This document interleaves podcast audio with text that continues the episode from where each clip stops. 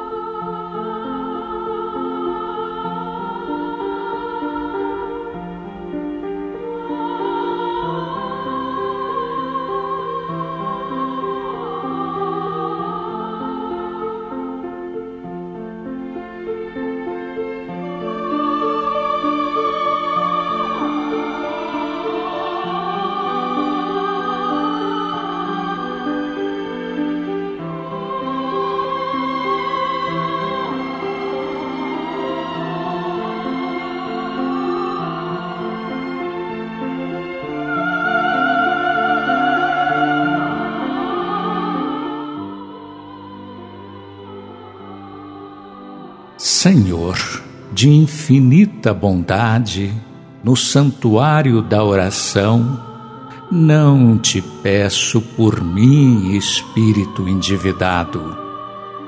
A tua compaixão é como orvalho de esperança em minha noite moral, e isso basta. Por isso, não te peço, Senhor, pelos que choram clamo por teu amor e benefício dos que fazem as lágrimas. Não te venho pedir pelos que padecem. Suplico-te a bênção para todos aqueles que provocam sofrimento. Não te lembro os fracos da terra.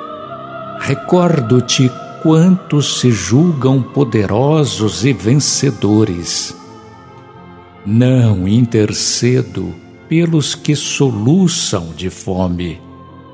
Rogo-te amor para os que lhes furtam o pão.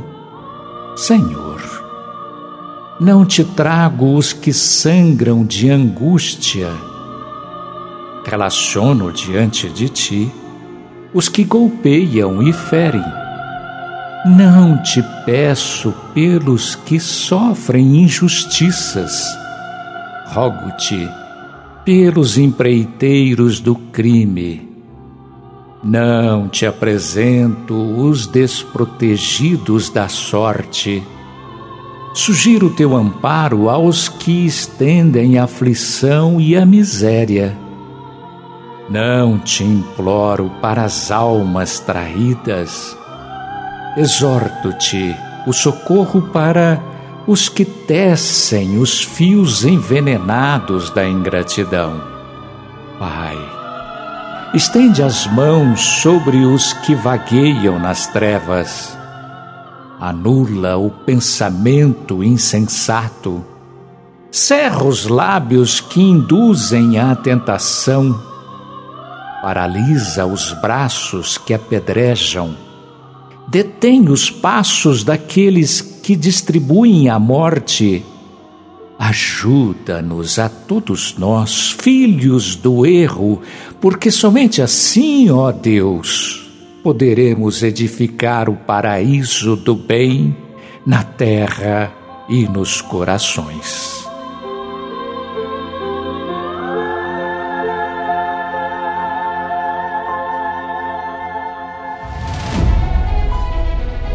Sementeira Cristã apresenta Livro Aberto Respostas que esclarecem nossas dúvidas. Na seção Livro Aberto, vamos destacar a questão 948 de O Livro dos Espíritos.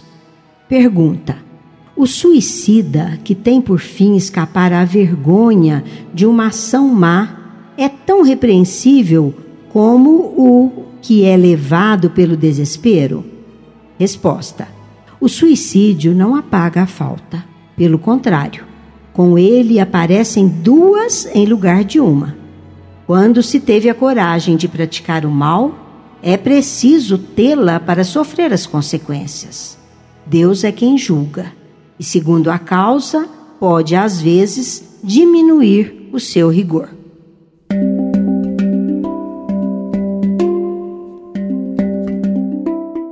Estimados ouvintes, nós não poderíamos deixar de abordar aqui sobre este tema que aflige nossos corações em pleno século XXI. Guerras em nosso planeta. Temos ouvido há semanas sobre invasão militar de um país sobre o outro e vemos vidas ceifadas, pessoas em fuga, deixando seus lares com vocação de cidadãos e até jovens para utilizarem as armas a fim de serem resolvidos conflitos nacionais. Tentaremos, sob a visão da doutrina espírita, trazer para os nossos ouvintes algum esclarecimento sobre este assunto. De tempos em tempos, vemos a humanidade planetária afetada pelo rumor dos canhões, pelos ataques aéreos, gerando medo e inquietação. Os tempos da paz parecem durar pouco tempo, pois vemos frequentemente o horror da guerra fazendo parte das ocorrências do nosso planeta. A falta de diálogo, de entendimento pacífico, enfim, o uso da força desmetida tentando dominar, passa a espalhar o bafio da mortandade sem medida. Situações que a diplomacia poderia resolver na base do diálogo acabam resvalando para os campos de batalha o uso da força para firmar o poder, onde os instintos passam a predominar, enlutando famílias e destruindo as mais belas expressões da cultura humana. Enquanto não houver em nós a disposição de resolver os conflitos sem o uso da força bruta, haverá em nós o instinto primitivo, a predominância da animalidade e das paixões inferiores. As portas se fecham, o livro sai das mãos que agora empunham armas e granadas mortíferas, quando o instinto prepondera sobre o bom senso, o discernimento e a racionalidade. Alberto Almeida, palestrante espírita, nos informa que em 3.500 anos de história, na Terra, vivemos sob a bandeira da paz por apenas três séculos. Isto é, de ausência absoluta de conflitos e vivência de paz. É verdade que houve uma redução drástica de momentos de conflitos em nosso planeta, e isso é uma boa notícia.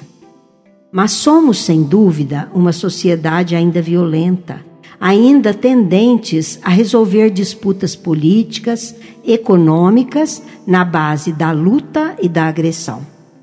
Mentes brilhantes da engenharia, da estratégia, da logística, são remuneradas para pensarem em estratégias de como solapar a força do adversário.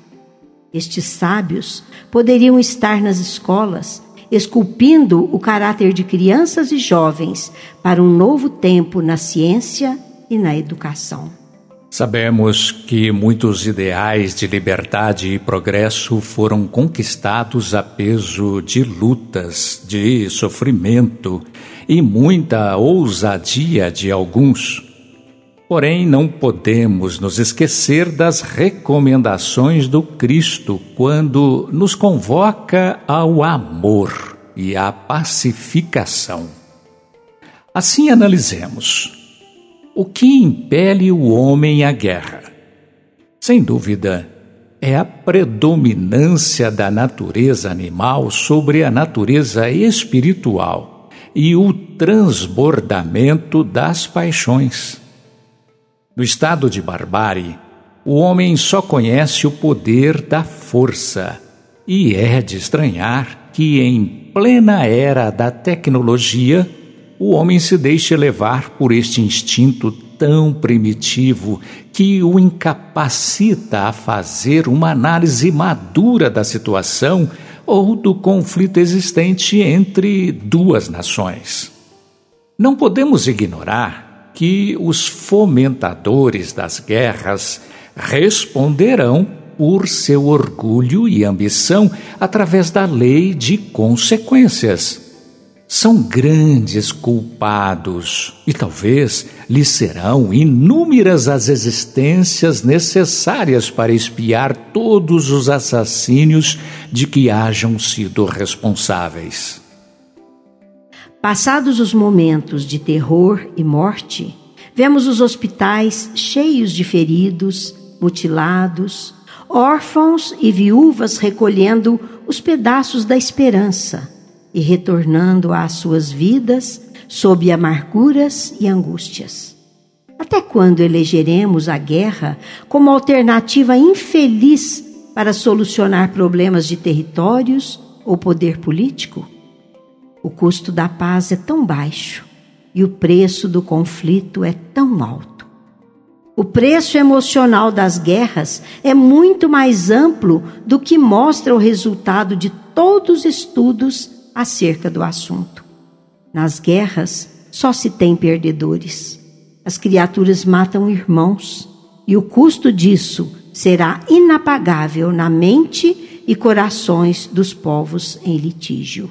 Numa época de tanta ciência, de tanta tecnologia, onde vivemos experiências nunca imaginadas pela sociedade humana, de progresso e de conforto, ainda vemos a vida na Terra suplicando por viver.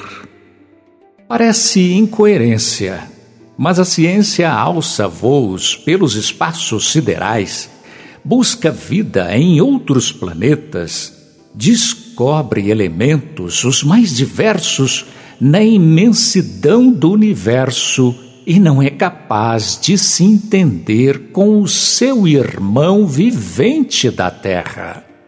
Universidades fechadas e estudantes em fuga.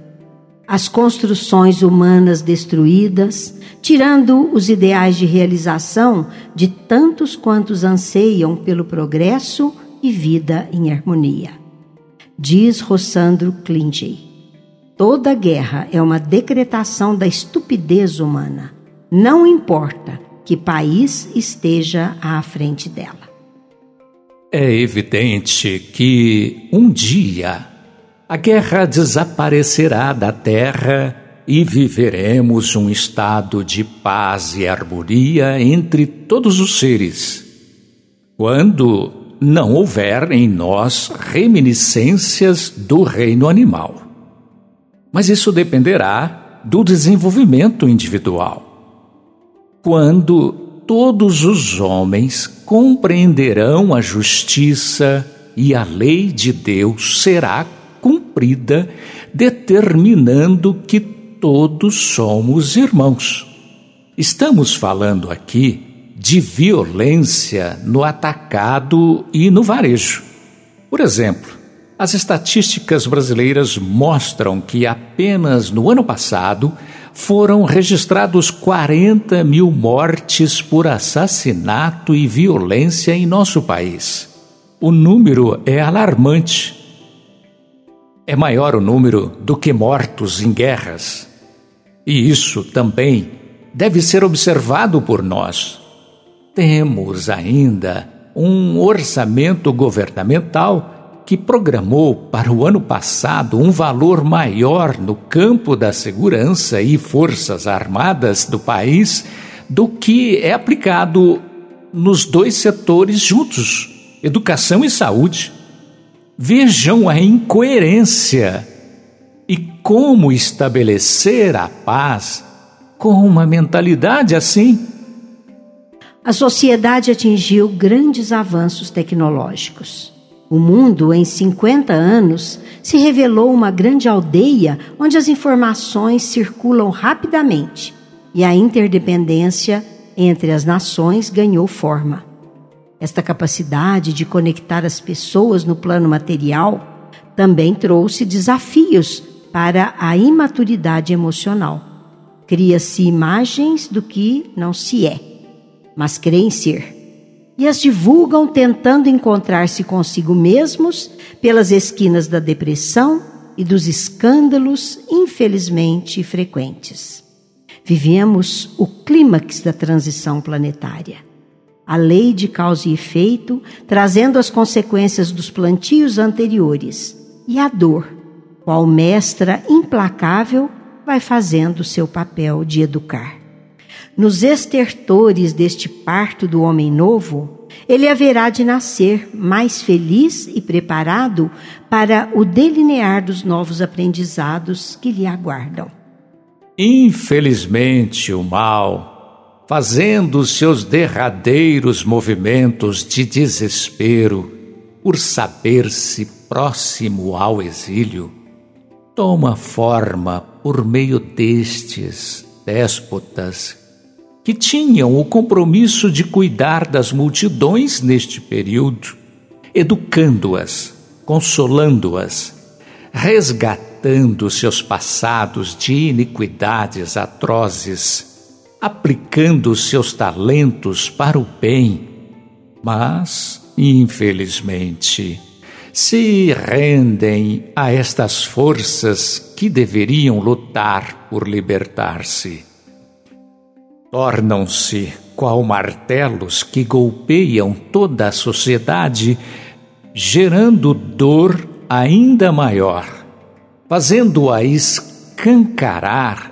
os extremismos que ainda existem dentro de cada ser, gerando pânico, ódio, separatividade e tantos males através das ações violentas que tomam forma devastadoras.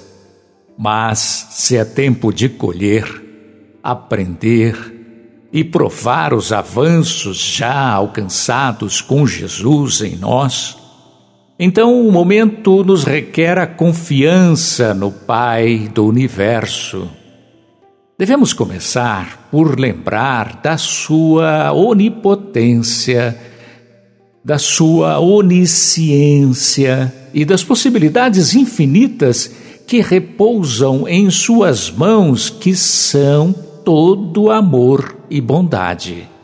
Jesus nos acompanha e conjuga esse grande entrelaçamento das circunstâncias, garantindo o reinado da justiça, do equilíbrio e da harmonia no universo. Momentos como este, que ocorrem hoje no planeta Terra, certamente já atingiram milhares de outros orbes antes. Possivelmente outros milhares passam por experiências semelhantes neste momento. O relógio do universo tem badaladas de tempo e ciclos que se encaixam numa sabedoria maior, e subir os degraus necessários para visualizar a perfeição que nos rege é o desafio de agora. Bem ao lado do medo, das mortes e da nossa imprevisibilidade, existem muitas pessoas no anonimato sendo fraternas, dando testemunhos de fé, ombreando com os demais, levando consolo e força entre as lágrimas tristes e necessárias sendo este o grande convite que Jesus nos faz. Ele nos chama para sermos as sentinelas do amor, para espalharmos bom ânimo, até mesmo alegria, por saber que somos regidos por Deus e que o bem prevalecerá. Sempre foi assim e um dia brilhará dentro de nós mesmos. Em nosso momento musical de hoje, Vamos ouvir a música composição de Adail Couto Diniz, contida no CD Cancioneiro Espírita, volume 2, voz de Luciana Diniz, Passamentos. Passo sem pensar direito, passo sem fazer o bem, passo sem lembrar de Deus Passo até sem esperança. Passo sem brilho nos olhos. Passo sem sorrir direito. Passo com água nos olhos. Mas não passo sem amor. Sem o amor, passo mal,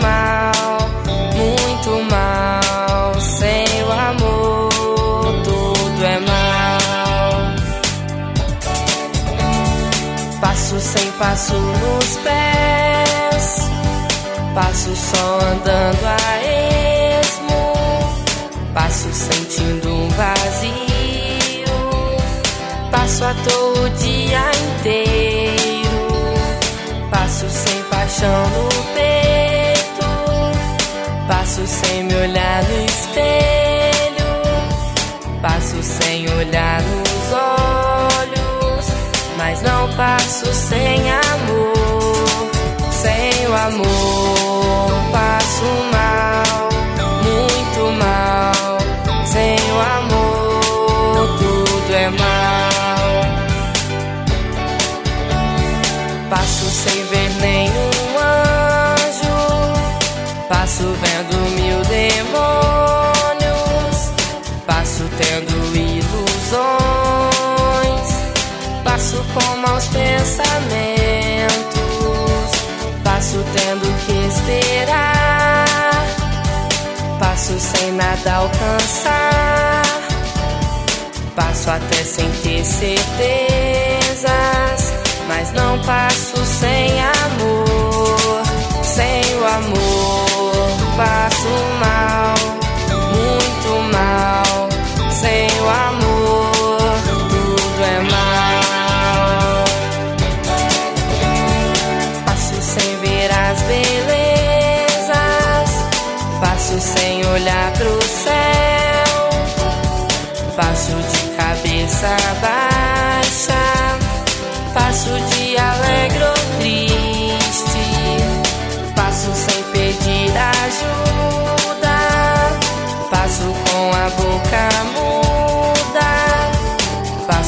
Sem ver ninguém.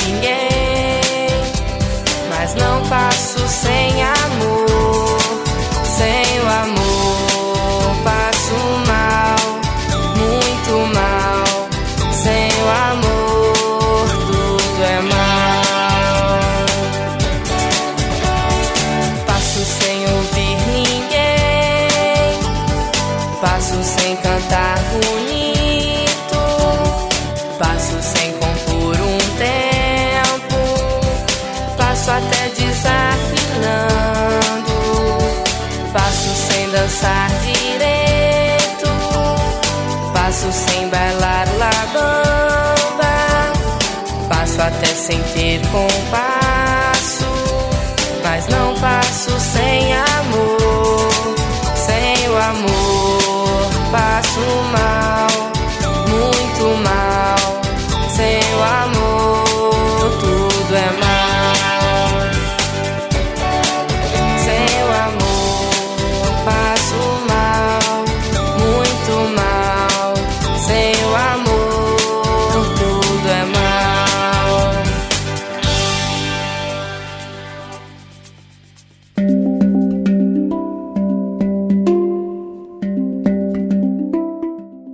Para nós, a dor de imaginar estar num lugar assim, perdendo pessoas, não como perderam com o coronavírus, mas pela ganância e crueldade, perguntamos: como podemos fazer para construir a paz? Quando a criatura humana entender que não basta abaixo assinado contra a guerra na Ucrânia, e nem somente orações em favor da paz daqueles povos, apesar de isto ser muito importante, mas precisamos de atitudes concretas, atitudes de modificação de postura diante da vida, do próximo, da natureza, enfim, mudança individual com relação ao amor e à justiça, demonstrando que não queremos mais violência, destruição e morte. Nós que acabamos de enfrentar o coronavírus ainda presente, que destruiu inúmeras vidas humanas, causando a passagem inesperada para o mundo espiritual, façamos uso do pedi e obtereis ensinado por Jesus. Que as nossas orações possam abrir clareira de luz para que as melhores energias favoreçam a espiritualidade superior, que neste momento procura auxiliar e socorrer milhares de irmãos envolvidos nesses difíceis processos coletivos. Quando esta luz chegar, teremos dado mais um passo para a consolidação da paz em nós e em nossa sociedade.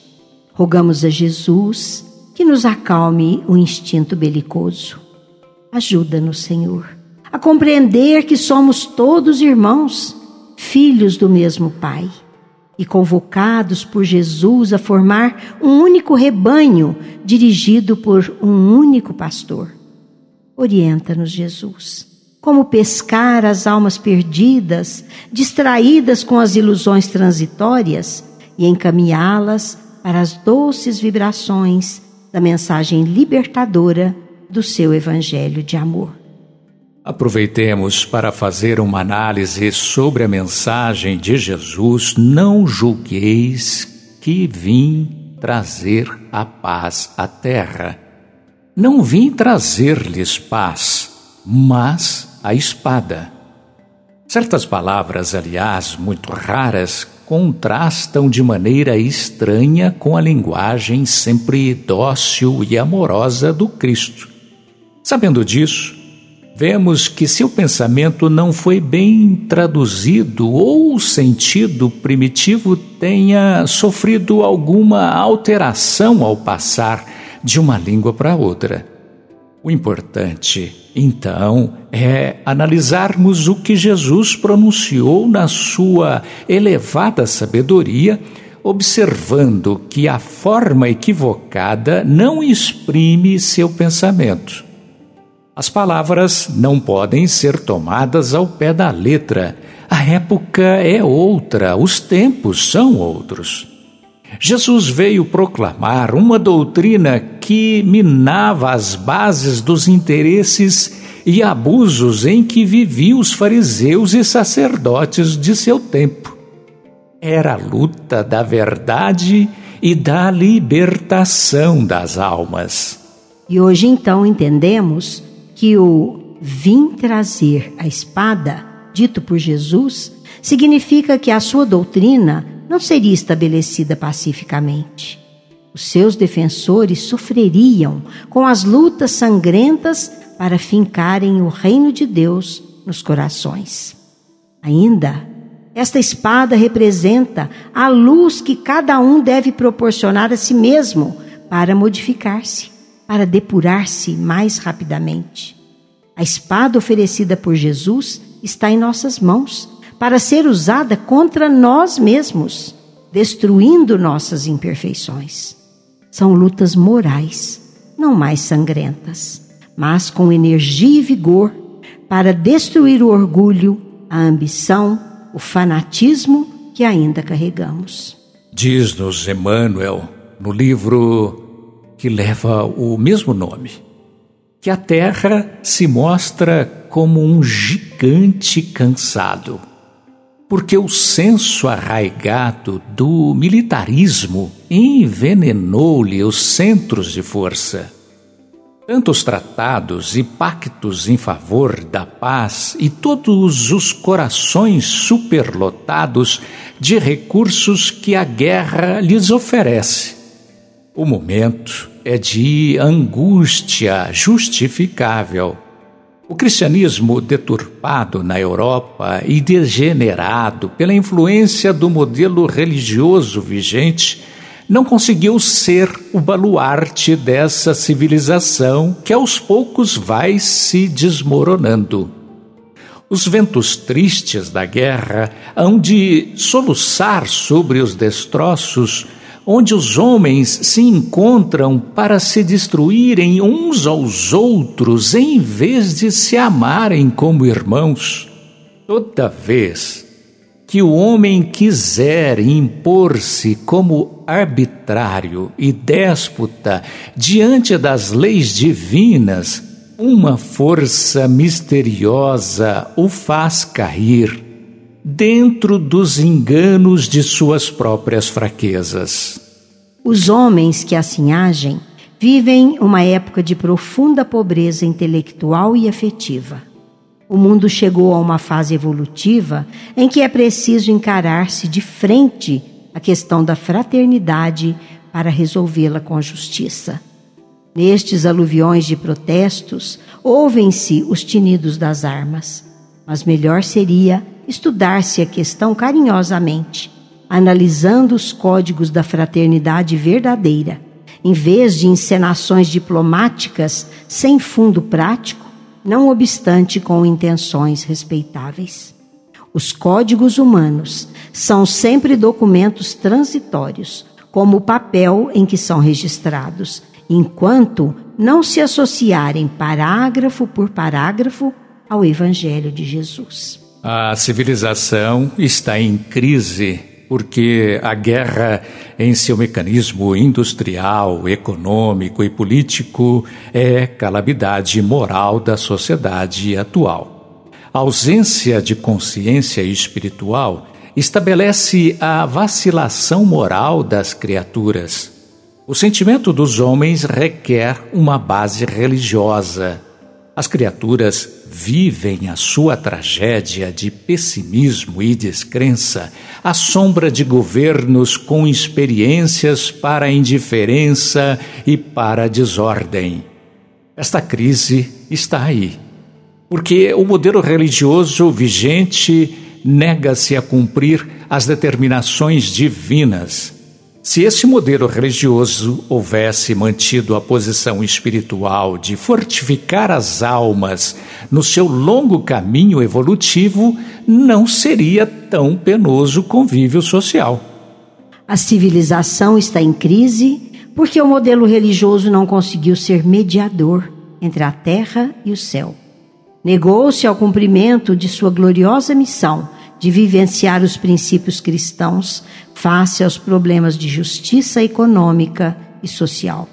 Por isso, não duvidemos, o porvir humano pertence à vitória do Evangelho. No momento musical, vamos ouvir do grupo Arte Nascente de Goiânia, voz de Maurício Keller, Te ofereço paz.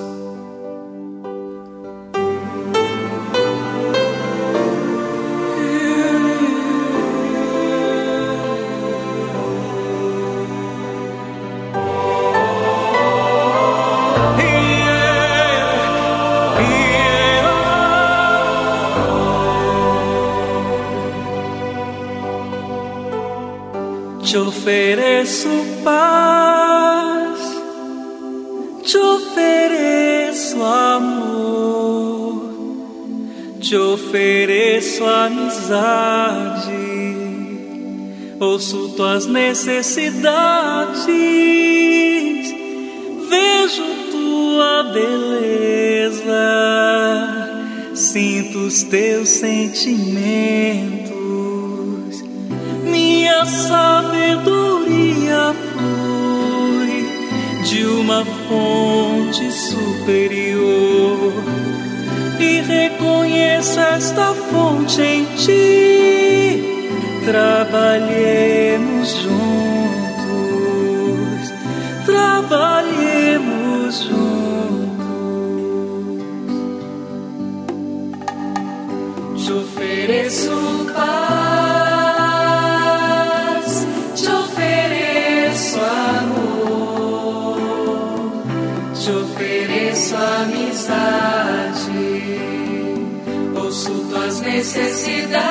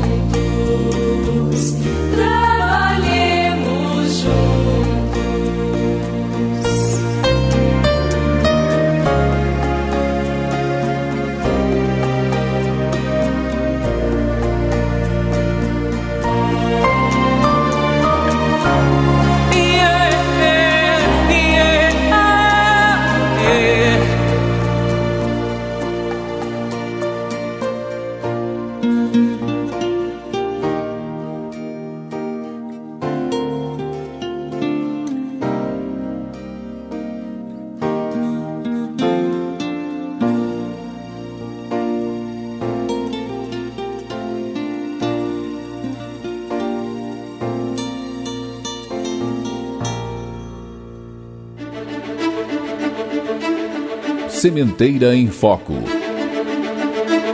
No Sementeira em Foco, destacamos o Clube do Livro Espírita do IDEFRA. Torne-se sócio, você poderá usufruir de descontos na livraria do IDEFRA e também utilizar da biblioteca que oferece cerca de 6 mil títulos sobre doutrina espírita. E vejam que são várias opções mensais: história, romance, mensagens, livros infantis, livros de estudo, tudo para você adquirir por um preço muitíssimo barato. Ligue 16 3721 8282 ou consulte o site www.idefran.com.br. Torne-se associado. Clube do Livro Espírita Idefran. CHB Idefran Telemensagens. Utilize desse recurso e ouça mensagens de reconforto, paz e fé. Disque 16 3713 0299. 24 horas no ar. Prezados ouvintes, hoje vamos destacar no momento de divulgação de entidades de Franca o nosso querido Centro Espírita Esperança e Fé. O Centro Espírita Esperança e Fé, carinhosamente conhecido como A Nova Era, é a primeira obra das três que o nosso querido José Marques Garcia nos legou, então, juntamente com o jornal A Nova Era e a Casa de Saúde Allan Kardec.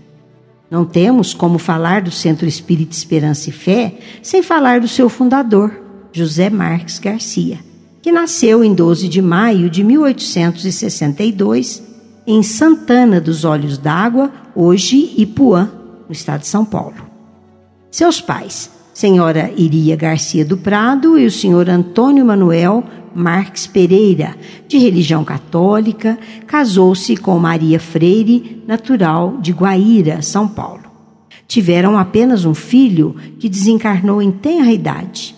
Adotaram e educaram 15 filhos ao longo de sua existência. Em 1901, mudou-se para a cidade de Franca. Iniciou-se nas atividades espíritas, convidado por alguns amigos espíritas para participar de suas reuniões. Alugou uma casa grande onde estabeleceu-se comercialmente e nos fundos fez um local para suas reuniões denominado de Centrinho do Senhor Zeca. Era dotado de várias mediunidades de cura, receitista, clarividência, clareaudiência e psicografia. Em 1902, começou a levar doentes mentais para sua casa e fazer reuniões espíritas com eles, orientando-os para o bem no Evangelho. Em fevereiro de 1903, fundou o Centro Espírita Esperança e Fé, à Rua Campos Sales, número 1993. Foi ampliado e registrado em 2 de fevereiro de 1909. Sua nova sede foi inaugurada em 3 de outubro de 1916. Em abril de 1959, inaugurou-se uma nova sede, a qual veio passar por uma nova reforma em fevereiro de 2011, perdurando até os dias de hoje. José Marques Garcia afirmava constantemente ser a homeopatia terapêutica destinada ao espírito enfermo. Portanto, através de sua mediunidade de receitista, funda uma farmácia de homeopatia, a qual está em atividade até os dias atuais. Seguindo os ideais do Sr. José Marques Garcia, o Centro Espírita Esperança e Fé, já centenário, continua o trabalho de seu fundador, ampliando o atendimento além do espaço físico do centro espírita. Destacando o Bazar Alta de Souza, uma lojinha com produtos novos e seminovos, sendo a renda da venda dos produtos destinados às obras assistenciais e onde os caravaneiros Alta de Souza organizam e fazem a distribuição mensal de cestas básicas às famílias atendidas pela entidade. Faz parte também da entidade a creche Maria da Cruz, que atende em média 200 crianças, na fase do berçário à educação infantil, sendo mantida através de um convênio com a Prefeitura Municipal de Franca. Na sede do centro, nos dias atuais, devido à pandemia da Covid, as reuniões públicas que eram realizadas todos os dias da semana estão acontecendo presencial nas segundas e quintas-feiras à noite, aos sábados de manhã também. Os passes nos horários das 9 às 11 horas e das 13h30 às 15h30 horas. Os grupos de estudo das obras básicas funcionando no presencial e online.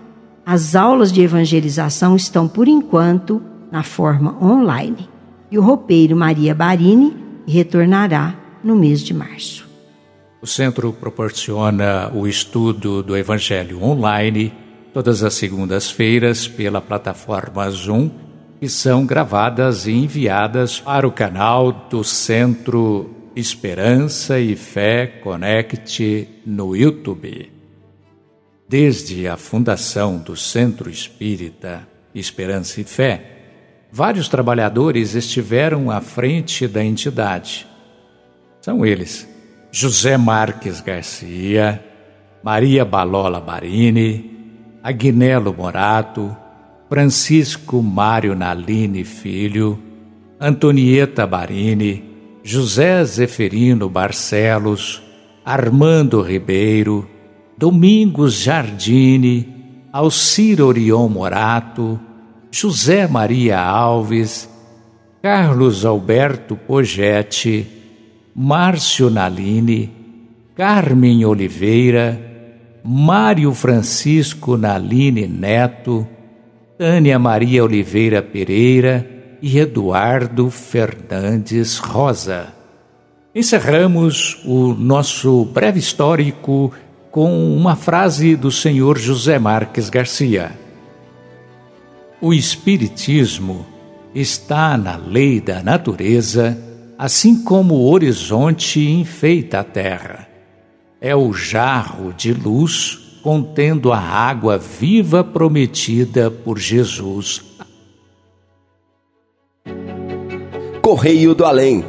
Os Espíritos falam conosco. Prezados ouvintes, vamos ouvir mensagem inserida em o livro O Céu e o Inferno contida no capítulo Espíritos Felizes e interpretada por Eurípides Mendonça. Meus amigos, sou João Reinaldi. Como é esplêndida esta nova vida! Semelhante à luminosa torrente, ela arrasta em seu curso imenso os espíritos enebriados pelo infinito Passei das sombras da matéria à aurora brilhante que faz antever o onipotente. Após a ruptura dos laços materiais, abrangeram meus olhos novos horizontes e eu vivo e desfruto as maravilhas suntuosas do infinito. Salvei-me, não pelo mérito dos meus serviços, mas pelo conhecimento do princípio eterno que me fez evitar as nódoas produzidas pela ignorância na pobre humanidade. A minha morte foi abençoada, apesar de a julgarem prematura. Alguns biógrafos lamentaram os meus escritos nascidos da poeira e não compreenderam, nem compreenderão como as verdades além túmulo são úteis à causa do Espiritismo. A minha tarefa estava terminada. Os meus predecessores seguiam na rota que acreditavam. Eu atingira o apogeu no qual o homem, depois de dar o que de melhor possuía, não faria mais que recomeçar de novo. A minha morte reaviva a atenção dos literatos, encaminhando-a para a minha obra principal, relativa à grande questão espírita que fingem desconhecer. Mas, muito breve, a verdade os empolgará também. Glória a Deus! Ajudado por espíritos superiores que protegem a nova doutrina, serei um dos exploradores que balizam o roteiro de luz do Espiritismo. Sementeira Responde. Esta sessão é dedicada a questionamentos de ouvintes. Participe! Rádio Idefran, arroba idefran.com.br A pergunta do Sementeira Responde foi dirigida à equipe do Idefran por várias pessoas que frequentam a nossa livraria. O Espiritismo pode nos esclarecer sobre o que ele chama de justiça de Deus, mesmo nas mais chocantes e angustiosas tragédias humanas como a que ocorreu em Petrópolis, no estado do Rio, as guerras, as pandemias, vitimando pessoas que podemos julgar devedores e inocentes? Quem vai responder é o nosso companheiro João Vaz. A humanidade tem se castigado e percebam que aqui dizemos a humanidade se castiga para deixar bem claro que ninguém pune ninguém, mas é a própria carga consciencial que nos pune, por meios os mais variados, ainda que estejamos diante de situações em que alguém, uma autoridade, por exemplo, esteja exercendo o poder de punir. Guerras, tsunamis, terremotos, maremotos, furacões, pandemias, tempestades, enchentes, impondo-nos dores e aflições, angústias, depressões, são agentes aos quais, pela nossa maneira delituosa de agir, física e mentalmente, damos procuração com plenos poderes para nos infligirem sofrimento.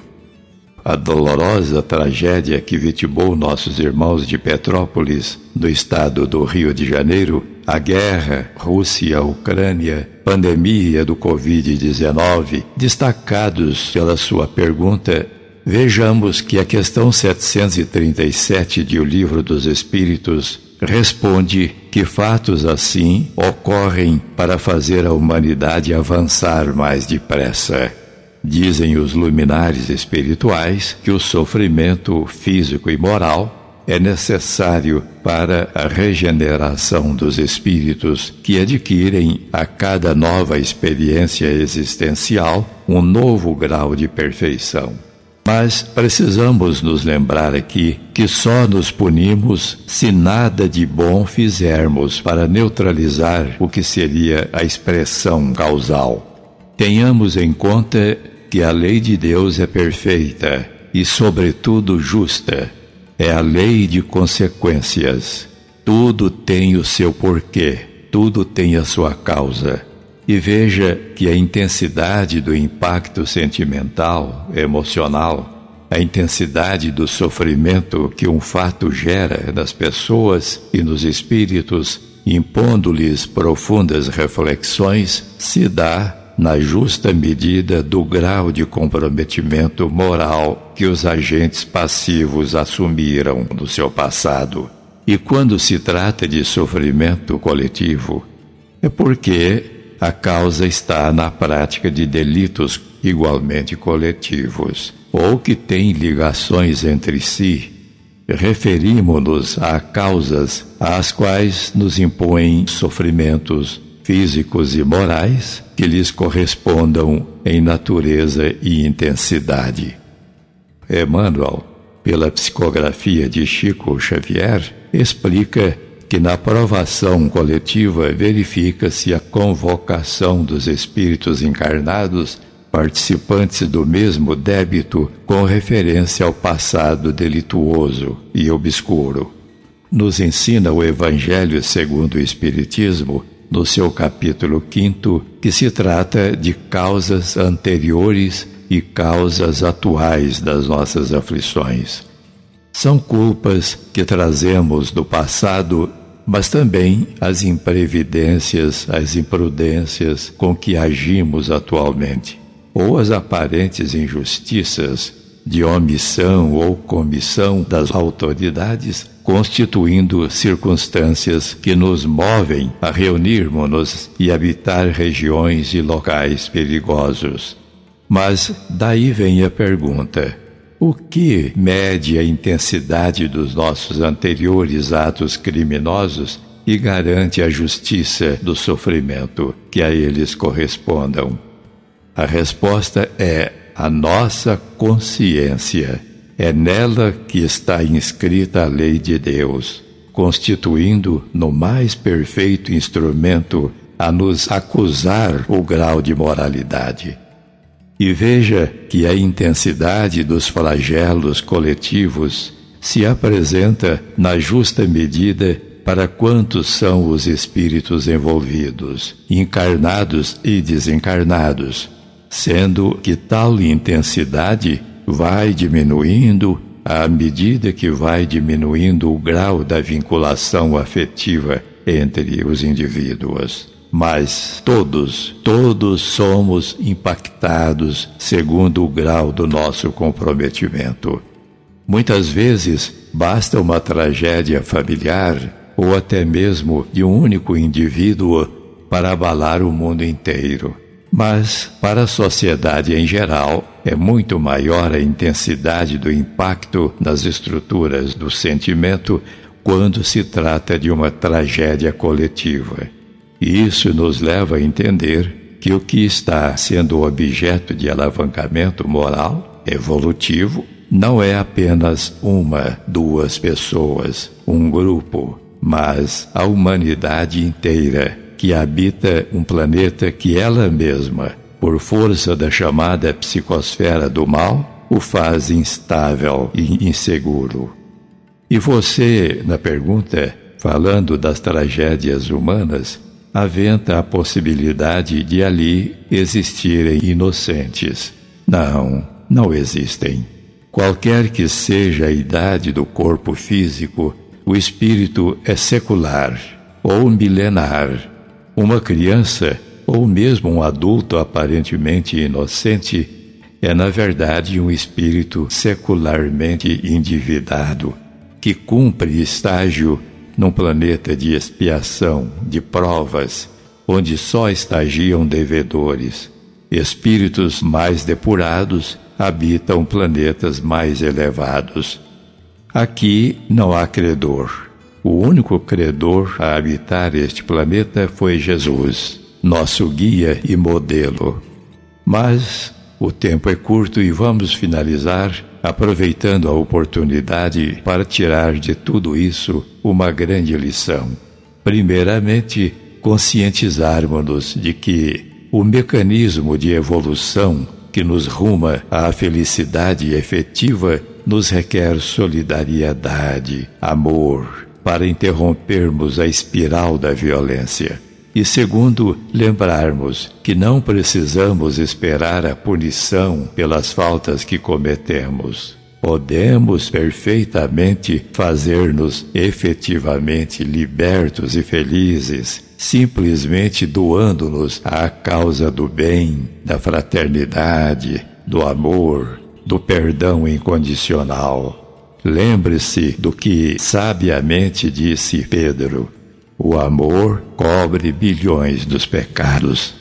Pronto, façamos o bem, perdoemos e eis que estaremos resgatando as nossas dívidas, antes mesmo que a cobrança nos chegue impiedosa. Abraço a todos sob as bênçãos do Divino Mestre e amigo.